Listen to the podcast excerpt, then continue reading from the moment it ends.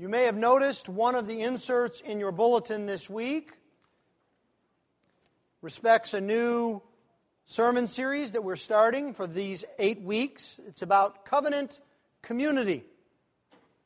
It's about the community of the church and how Jesus is fashioning the body of Christ into a community that supports one another and carries the gospel out into the world.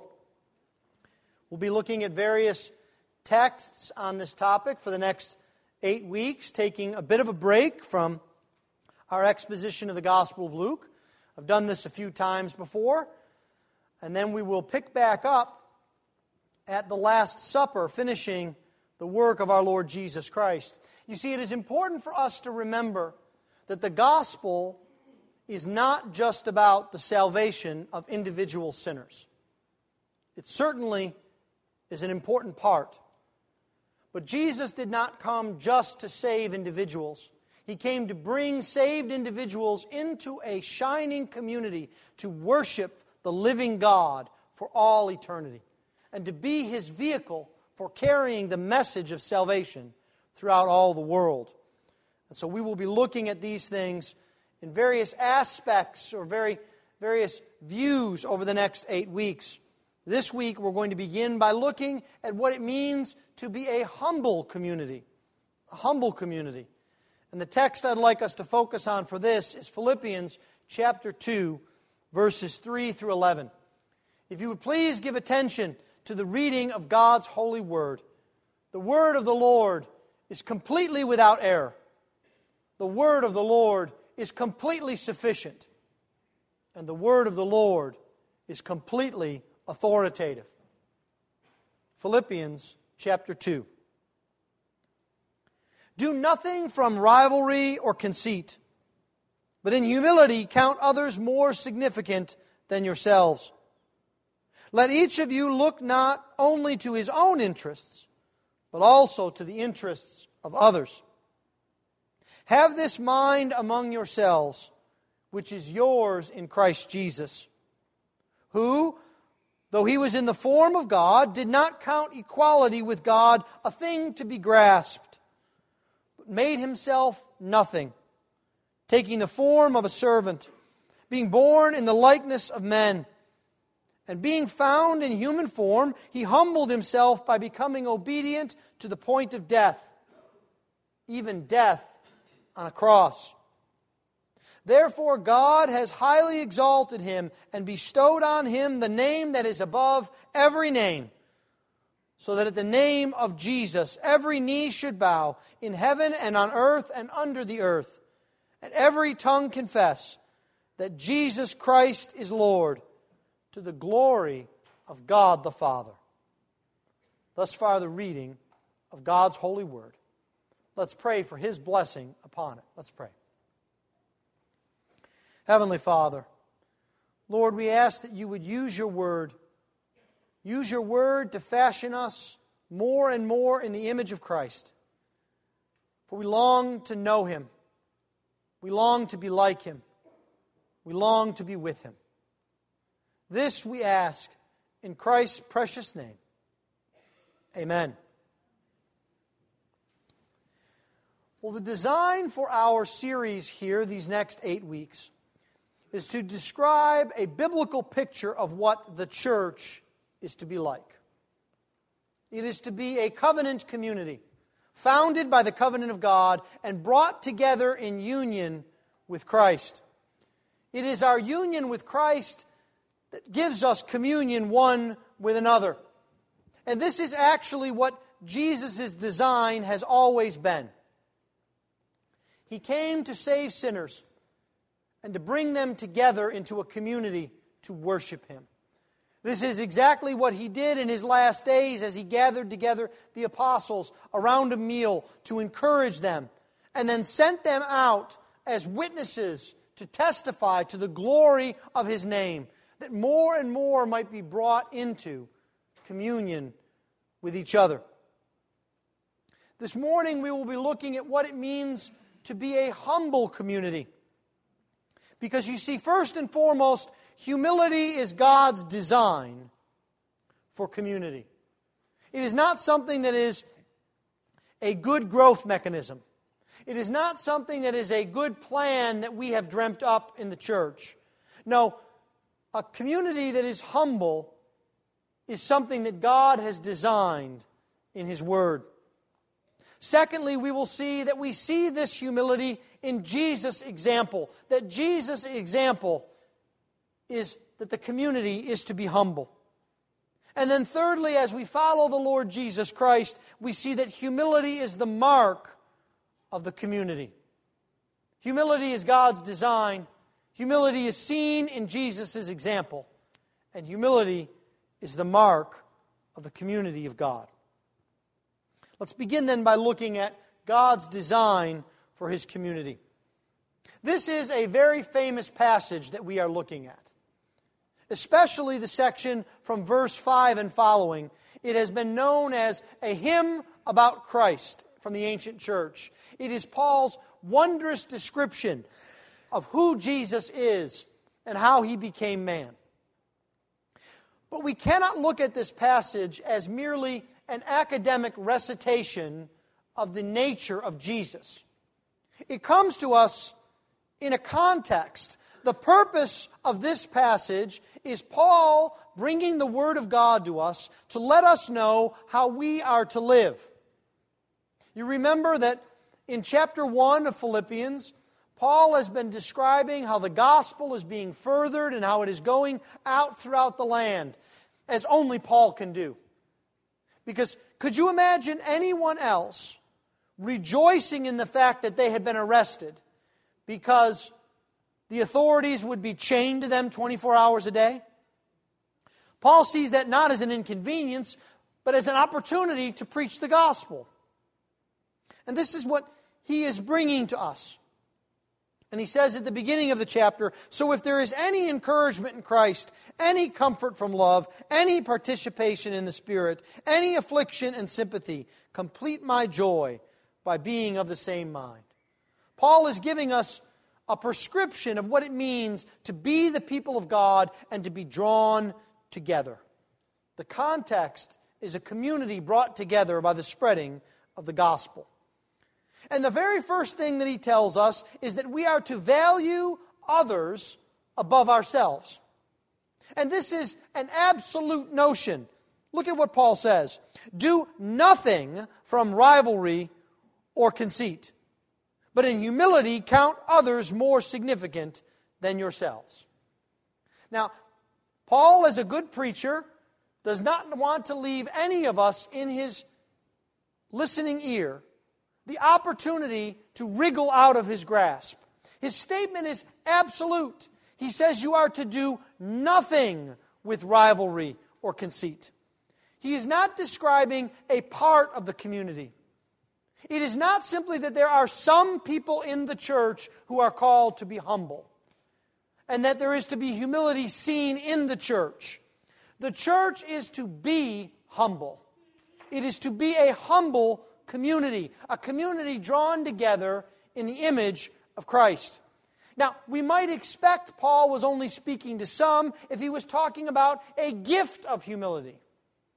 And I think often that's what we wish was the case.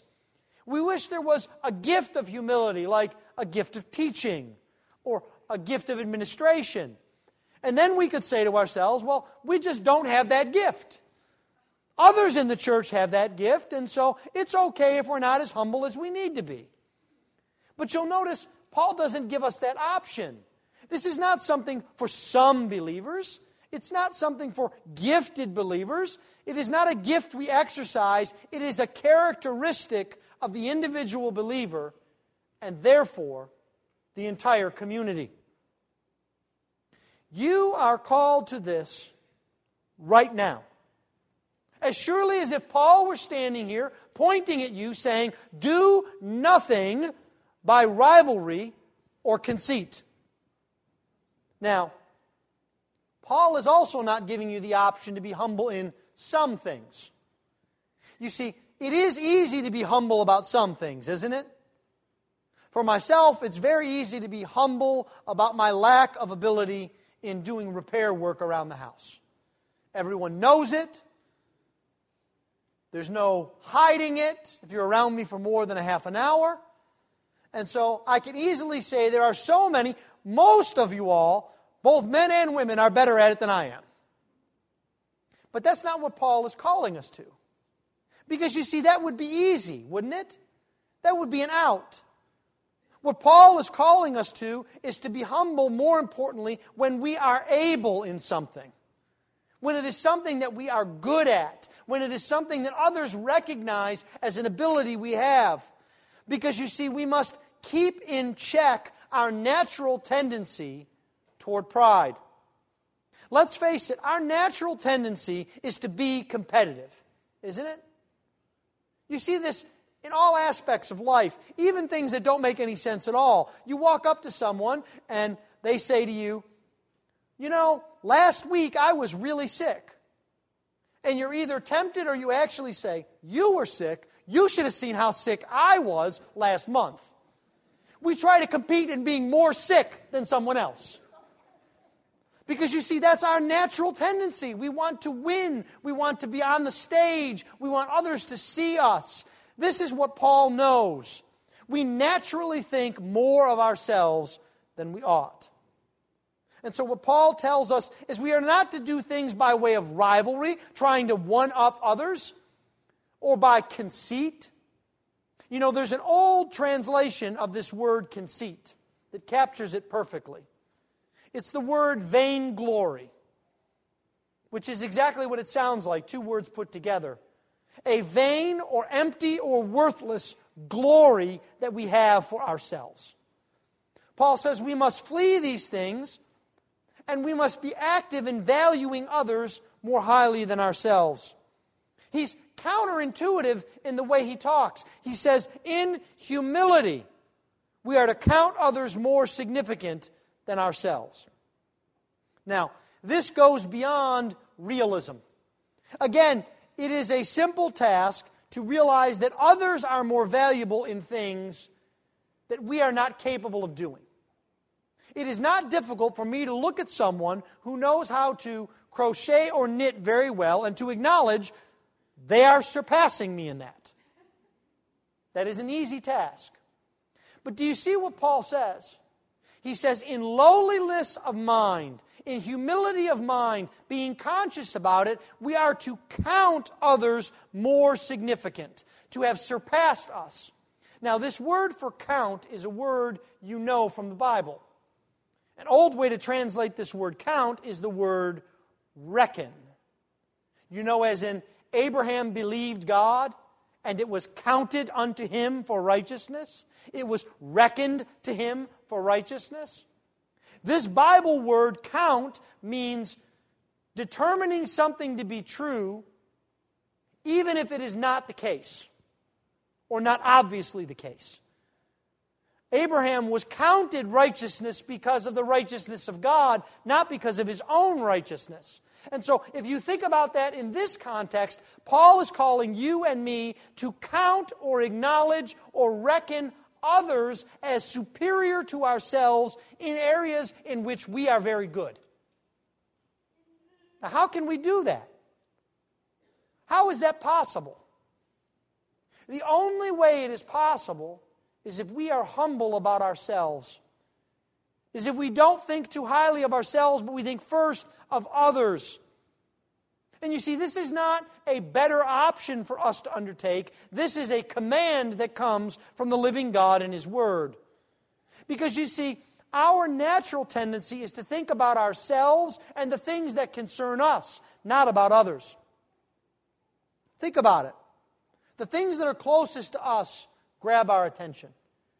We focus on the economy, particularly with respect to the industry that we are in we think about children, particularly with reference to how many children we have and what their ages are. We think about our lives first. And what Paul says is we are to, in lowliness of mind and humility, look to others first. You see, it's easy for the things close to us to be important. It's easy for the things close to us to be the things that we put time into. But part of being a portion of a covenant community is to lift others up, to see their desires, their needs, and to think of them. You see, the way we counteract these natural tendencies is we also have supernatural tendencies, don't we? Because you see, it is true that we are not who we once were. If we are a part of the church of Jesus Christ, it is because we have placed our trust and faith in the work of Jesus to free us from our sins and to make us a new creation. And that actually happens. We cease to be who we were and we become who we are now. The change has been accomplished by Jesus. And in the midst of this, knowing this change, we very importantly know that we are not sufficient, that we are not able, that we cannot make it happen. And we know that we need others around us to encourage us and to help us along the way. You see, because we have been supernaturally touched by the grace of God, we can look at others and their interests more highly than our own. But it's not just that God gives us a command, He also gives us the great example the example of Jesus. We see this in verse 5 and following. Have this mind among yourselves, which is yours in Christ Jesus, who, though he was in the form of God, did not count equality with God a thing to be grasped, but made himself nothing.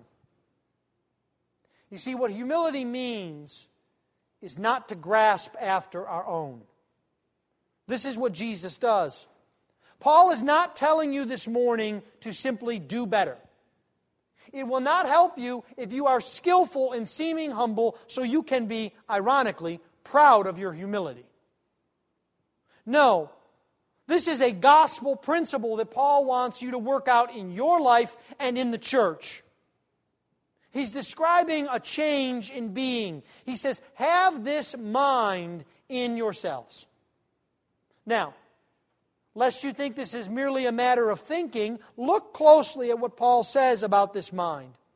He says, This mind which is yours in Christ Jesus. He doesn't say which may be yours. He doesn't say which will be yours. He says it is yours, and it is yours why? Because you are in Christ Jesus. You see, this mind is a way of thinking. It is an attitude about how we live. It is a practical outworking of the gospel, and it points us to our union with Christ. You see, that is how the gospel comes to us. We are united with Christ. He takes on our sins we receive his righteousness. And as we all gather around the foot of the cross, we are united to Christ and we have communion with one another. This is a command that Jesus gives that is grounded in fact. He says, It is yours. You can exercise humility. You can seek after it, not because of how hard you seek, but because of what Jesus has done. And this is about more than just acknowledging the truth, having a mind that understands the truth. Because you see, we can understand on some level that we need help. We can understand on some level that we want to avoid loneliness. Those who are apart from Christ can even understand that.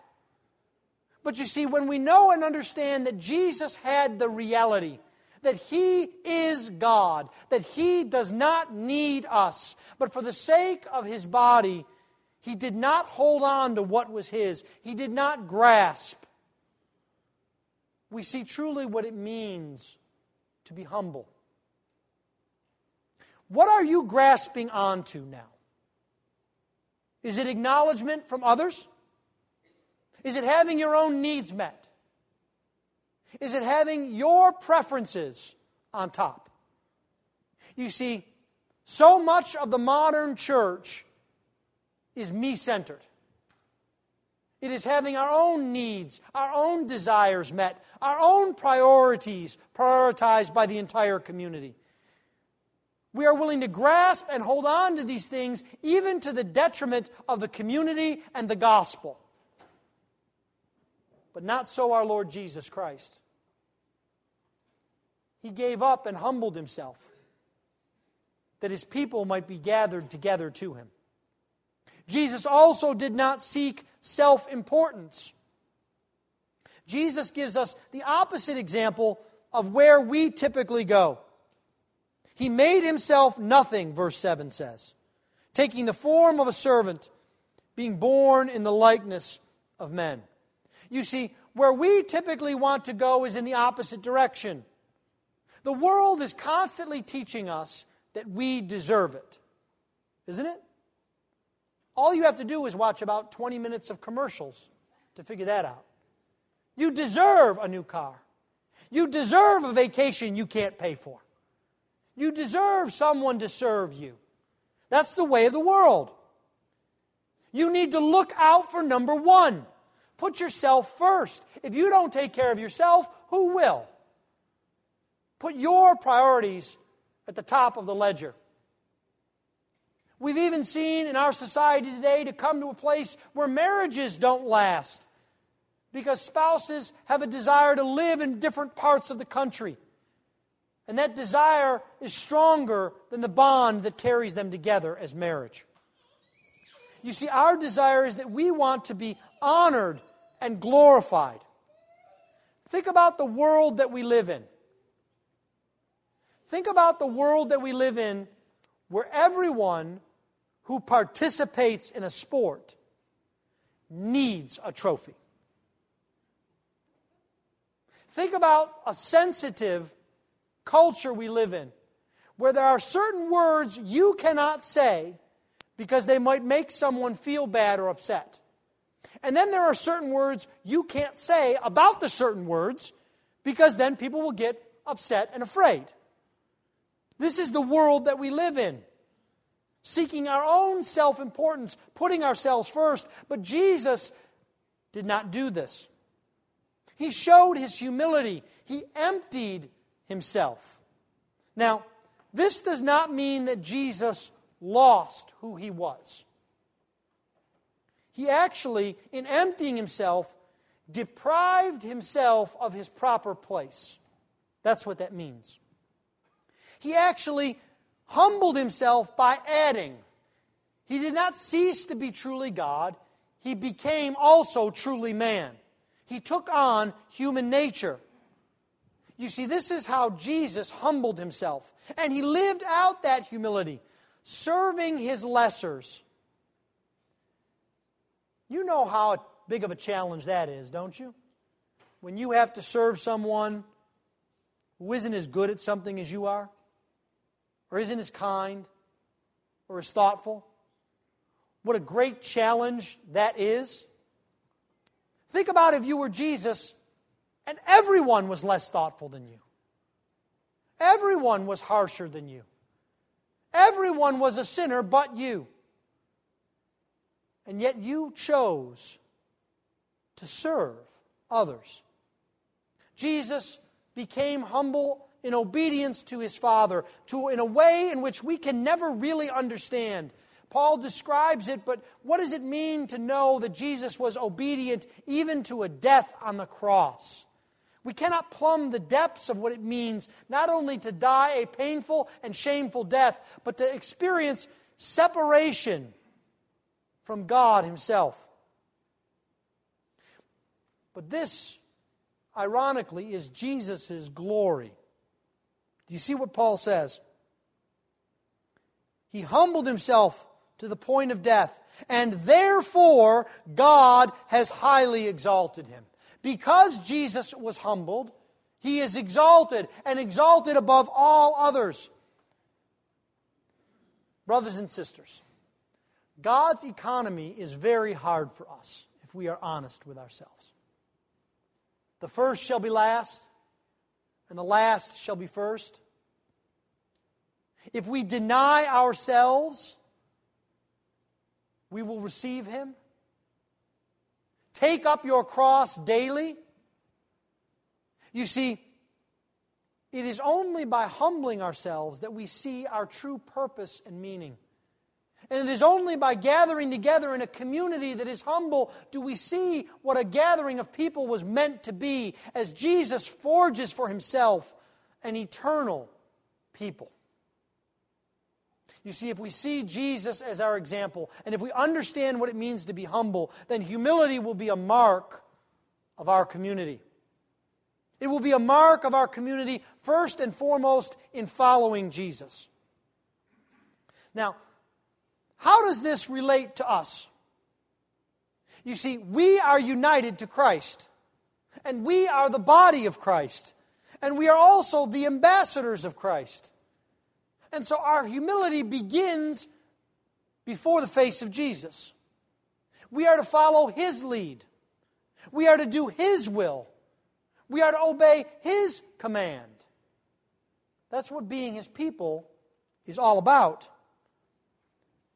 You see, we cannot stand as His witnesses, as His ambassadors before a watching world and deny who He is we cannot put ourselves first and say that Jesus is our everything. This is actually what it means to be a disciple of Christ, to follow Him. It is more than a momentary humbling, it is more than a moment on the knees and a few words. Each and every day we are to take up our cross. Why? Because each and every day I must focus less and less on me and more on Jesus. This is how you cultivate a habit, isn't it? I took up the habit about a month ago of learning Spanish through Rosetta Stone. And I wanted to cultivate this habit of learning. And so what I did was I committed myself each day to begin to learn. I put a reminder task on my computer so it would nag me if I didn't. And for several weeks, I became quite skillful in saying things like man, woman, apple, rice, dog, cat in Spanish. But then something interesting happened. I went to Mexico for a week where I was around all Spanish speakers. But the one thing I couldn't do was keep up with my daily habit with Rosetta Stone and the Spanish. I began to forget words. I was driving around saying, Now, what's the word for horse again?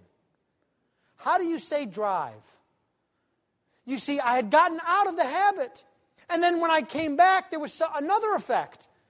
When you leave off of a habit, it becomes much more difficult to reintegrate into that habit. You see, this is spiritually speaking, what we are called to do with humility, to practice it each and every day with our children, with our spouses, with our parents, with our neighbors, with our co workers. We are to cultivate this habit of humility, following after Jesus, so that others will see us and know we have been with Christ.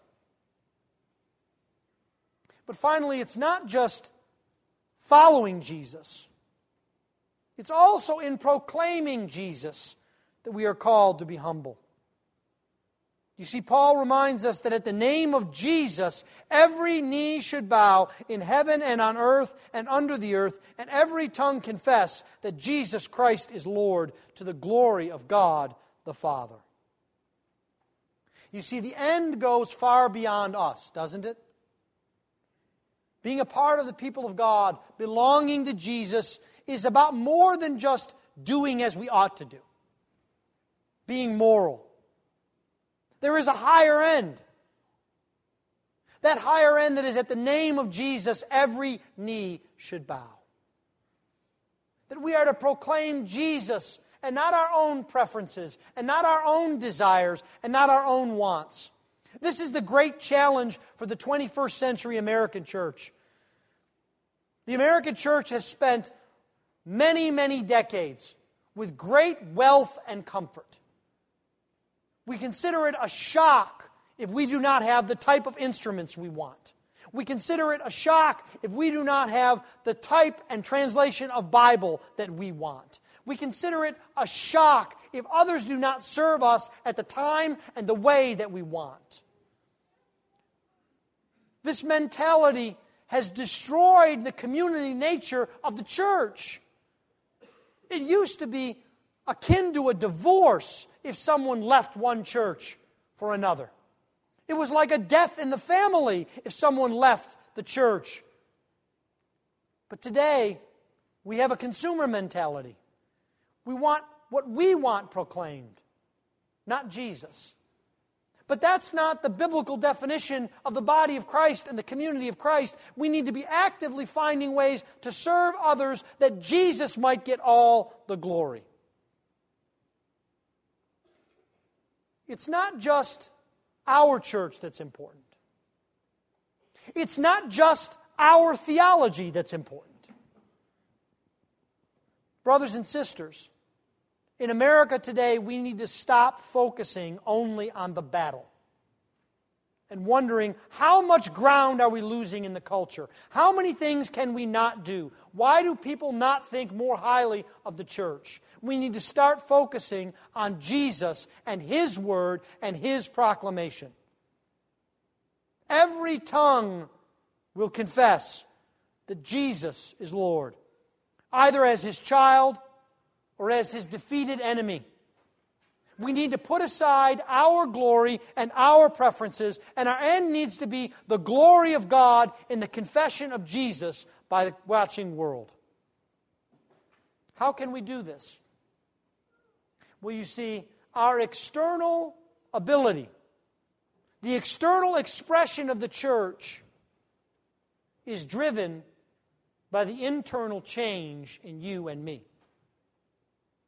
You see, as God works in our lives, making us more and more like Jesus, making each one of us more humble, showing us ways and opportunities to put others before ourselves, to serve others, to not want what we want when we want it.